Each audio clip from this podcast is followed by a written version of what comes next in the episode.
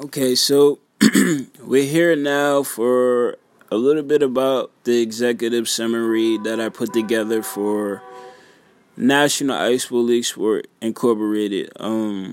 Basically, the professional sport game is invented for athletes, of course, but also for, of course, economic development for, for our country, for American citizens, and globally, which is very important for a world civic pride. NIBLS is a franchise corporation operated at arenas, field houses, and stadiums.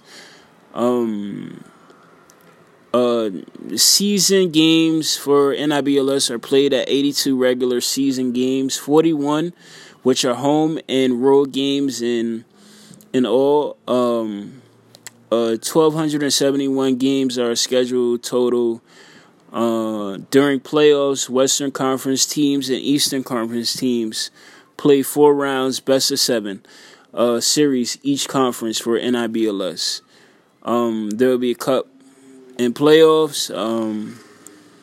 2-2-1-1-1 format, meaning that the team with home ice advantage hosts games 1, 2, 5, and 7, while opponent hosts games 3, 4, and 6. Game 5, 6, and 7 are only played if needed.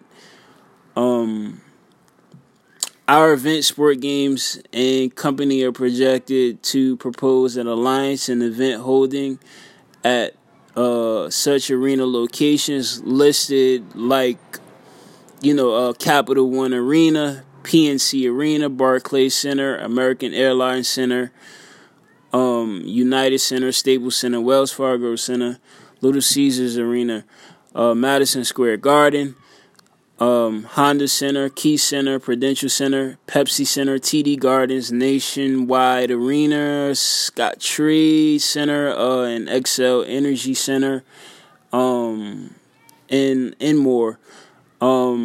Basically, we have a set for our fans, specifically for the gameplay, where